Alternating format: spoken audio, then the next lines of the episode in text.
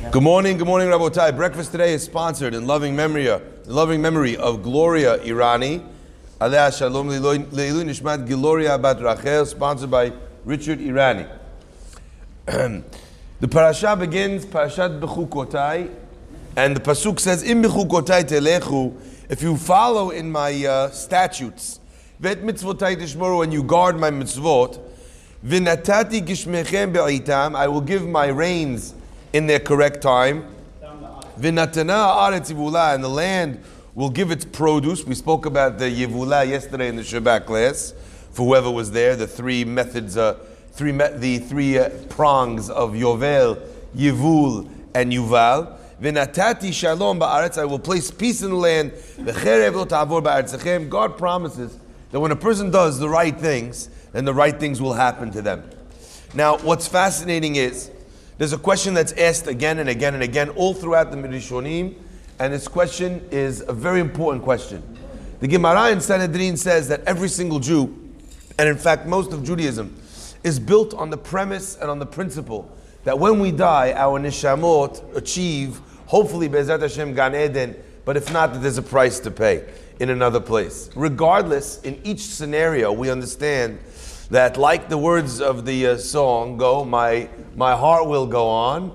After a person passes away, there doesn't just the end of the show, blackness and nothing else. But after we bury the person in the ground, almost begins a life which is much longer than the life that they lived here. It's the life of eternity. There's no death, there's no sickness, there's no infirmity, there's no end. A person's consciousness exists forever. Now, what's fascinating is if we as Jews don't believe in that concept and idea of Olam Haba, if you take a look in Sanhedrin, you'll see that there's a, that there's a uh, that there's one of the ikarim, the principles of faith that, that the Jewish people uh, understand. Now, beyond that, it also helps us in our in our daily life understand that there's times that we just wonder what is going on here. I don't understand. This guy is such a good guy. How could this happen to him? You meet people that have literally, you know what they say? If he didn't have bad luck, he wouldn't have luck at all. You know, you have these people like that. You look at this guy, he's such a good guy. Why? And then you look at this other guy, he rips everybody off. He's unfaithful in, in business and in marriage and in this. And here the guy is on top of the world. You look at this guy. You're watching this guy, and it, you know he's growing like grass. The pasuk says. Ultimately, the per, the reason why the person is enjoying such benefits, that in the end, for forever and ever, the guy will be destroyed. What does that mean? So the Gemara tells us, means that the person is enjoying some level of short-term benefit, but forever and ever, that's not going to be the case. You have sometimes a Sadiq who has everything is perfect with him except for one mistake that he made. That mistake weighs on the Sadiq. He can't go to his Gan Eden because for his level, it's such a big mistake. But you know what? For a little bit of, uh, uh, uh, of, ang- of anxiety in this world, for a little bit of worrying about something, you know, this person, he could, he could come up to Shamayim with a clean slate and everything is prepared for him forever and ever. What would you rather have? A short term suffering for a long term benefit? Or have a long term suffering, have a long term, uh, what's it called? Uh, a lifetime of financial success, all these things, but then eternity. You know, you, you have to pay for that. Rav Yisrael Salanter used to say that the world that we live in is like living in a hotel. You go to a hotel room, you're up in the middle of the night, all of a sudden you have a parched throat, you need something to drink, you don't want to drink the water in whatever third world country you happen to find yourself in. So you go into this refrigerator, and this refrigerator is like its own world. In the world, how much does a bottle of water cost? One dollar. In this new little world called the mini bar of the hotel, a bottle of water costs seven dollars. In fact, there's even a question la halacha. What happens if you drink one of these bottles of water and then you go downstairs in the morning before they check it? You buy the same bottle of water outside in uh, CVS. You come back upstairs, put it back in the refrigerator. So now you paid one dollar instead of seven dollars. Mutaro asur. Big question halacha. When do you become obligated? It's a big question. When do you become obligated? You know why? Everyone says, of course you're allowed to do that. Not of course. Can I prove it to you? What happens if, as an example, I come to you and we do a business deal, and you say to me, "Well, look, you know, uh, I, I think it's a little bit overpriced. I don't want to pay your price." I tell you, "No problem. You don't want to buy it? No problem." I say, "You know what? I'm going to buy it." Then you buy it. Now, how much money you owe me? Seven dollars. That's the price we agreed on. You can't come back later, buy me the object, and say, "Here, here's a here's the object. I decided to nix the sale. Once the sale happened, the money you owe me is what you owe me. You don't owe me the replacement of that object, which is not the same price. So once you take it from the refrigerator, according to many poskim, you become obligated to replace it afterwards. Doesn't do anything. You can't pay a seven dollar bill with a one dollar bottle of water. Now, what's interesting to me is Rabbi Israel Salanter used to say that we look at the world and the universe as one place, and the minibar is another place. In the minibar, everything is. But really, imagine that same concept as a macro micro concept to apply to this world. Rabbi Israel Salanter says this whole world is a mini bar. You know, you go out, you want to buy a lot of things, but everything here is overpriced. And when it comes to Shamaim, you realize the price you paid for things here in this little hotel room, in this little space called Olam Hazeh, were way out of proportion to what they what they're actually worth. So a person sits there and they look their whole life. They have to see this Rasha. You have to understand, he's buying goods at a premium, this guy, and you know what? When the time comes, he'll pay his bill. Lehishamedam adead forever and ever. Vice versa for a sadiq that suffers, who has trouble, right? Um, what's it called? You experience, you understand. That, so that means that olam haba is at the cornerstone of much of our understanding of this world. When a person sees a child that passes away at a young age, and we can't wrap our head, how could it be that Borei Olam would allow such a thing to happen? And the answer, I mean, in many ways, the only answer is understanding that this tragic chapter is but a chapter and not the book. There's something that will happen ultimately afterwards. There's a reason why that this happened. We can't understand why, but also that the person will get their comeuppance in the world to come. Rabotai, so if that's the case, then the Mefarshim ask a piercing question. The Torah is telling you now, laying it out straight to each and every person for all of time. Follow my rules. Bechukotai telechu, mitzvotai tishmoru, and let me tell you what I'm going to give you. Everybody's waiting with bated breath. What's the reward? What's the answer? I'm going to give you some rain. I'm going to make sure the land produces. Now, of course, let me not belittle it. That was huge. Back then, this is Parnasah, agricultural society. We're not talking about rain so they could dance in the rain. We're talking about rain or swimming, fill up their swimming pool. We're talking about rain so they can eat. We're talking about not having war in your land. They're not small things. But it skips what seems to be the most important thing, which is any mention of Olam Haba. How come God didn't take the opportunity here? If he was already talking about Sachar, already talking about reward, why doesn't he talk about this? So there's many answers, but I think maybe I want to focus on one or two with the time that we have.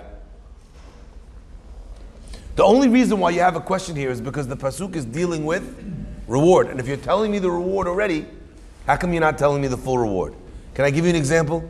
Let's say, as an example, your son is sitting there in the uh, uh, in the in your, in your office.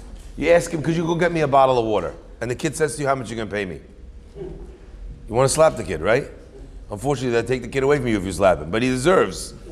He's asking you how much. I asked him, your father. I asked you to get me a cup of water. You're gonna tell me you got how much I'm gonna pay me? Every day the kid asks you, "How much you're gonna pay me?" Could you come to do this? Could you do that? How much? How much you gonna pay me? Right? It's disgusting. So we don't keep asking Hashem how much the sachar is. But imagine your father sat you down one day and he said, Look, I want you to be here at work with me. I want you to help me with whatever I need. I want you to get the documents. I want you to get the water. I want you to close a deal. I want you to go meet the buyer. I want you to check out the property. Whatever I want you to do, I want you to be my right hand man. That's what I want from you. Is the child entitled to say, Dad, okay, can we talk about what the salary might be? He's allowed to say that. He's asking you to do a job. Okay? He's not just saying, you know, be a good son. He's asking you to do a job. When he's asking you to do a job, so you're allowed to ask. Now that the father says, look, the salary is 50K. This is exactly what he says. This is how much the salary is. I'm going to start you on this amount. Now, imagine the kid says, okay, 50K, I understand, but am I part of the company? Am I getting health insurance? Ask all the mifarshim. Once we're already discussing the reward, do what this is what I'm going to give you. Why didn't he give it?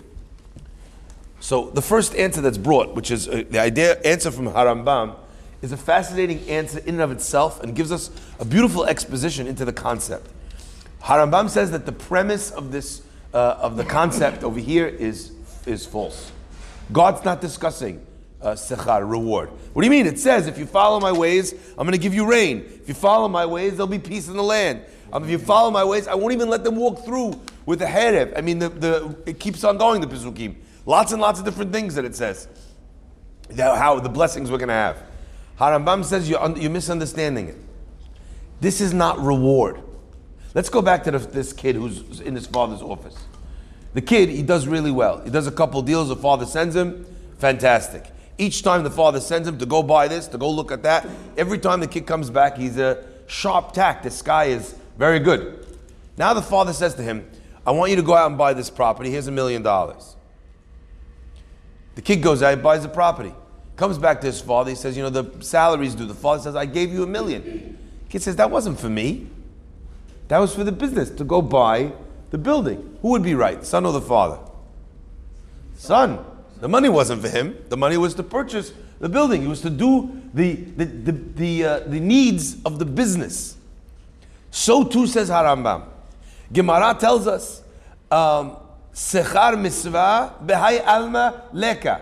Reward for a mitzvah in this world does not exist. You cannot be rewarded in this world uh, for your mitzvot. Impossible. If that's true, what do you mean you have pesukim that say reward? Says Harambam, that's not reward. That's if you do a good job in this world. God's purpose for this world is litaken olam b'melchut shakai. To set this country, this world, this universe up b'melchut shakai as a kingdom of God. To allow people to understand the right things to do and the wrong things to do. If you're a part of that, so God says, let me invest some more. Go buy me another building. Go bring, bring 20 more guests into your home. If you're giving tzedakah, I give you money. The point of giving you money is for you to give tzedakah. Now, true, I have to keep you alive in order for you to be able to fulfill my mitzvot. But that's a business expense. That's not your sachar. Let me explain as well what this means. Sachar mitzvah b'hai alma leka. It doesn't mean that I can't pay you in this world. You do a mitzvah. There's not enough money in the world, by the way.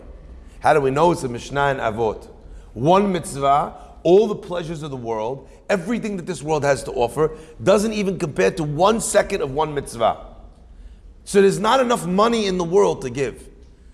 But I think that that's a misunderstanding. It's not that the mitzvah is worth a billion dollars and there isn't a billion dollars in this world. That's not the pishat, that's not the understanding. I want to give you an, an idea. A friend of mine is a Diet Coke fanatic. Shout out to Moshe Mayerfeld. He's a Diet Coke fanatic. He goes into a restaurant and he says, Can I have a Diet Coke? And the waiter says to him, um, We don't have Diet Coke, but I'm going to bring you a Diet Pepsi. I'm sure that's okay. And my friend says to him, That's fine. I'll be paying in Monopoly money. I'm sure that's okay. It's not, it's not the same thing. If you're a Diet Coke fan, if you're a Diet Coke fanatic, Diet Pepsi tastes like, I don't know, something, uh, you know, that was filtered through shoes. Okay? So you don't want it, you don't like the taste, they hate it. Diet Coke crazy people hate Diet Pepsi. I, I've never heard the same hatred, by the way, from the, in the reverse direction. But either, in, in either scenario, if I pay you with Monopoly money, yeah, I pay you with Monopoly money. Imagine I tried that. Could you imagine? I walk into your house. We just close a deal uh, on the house.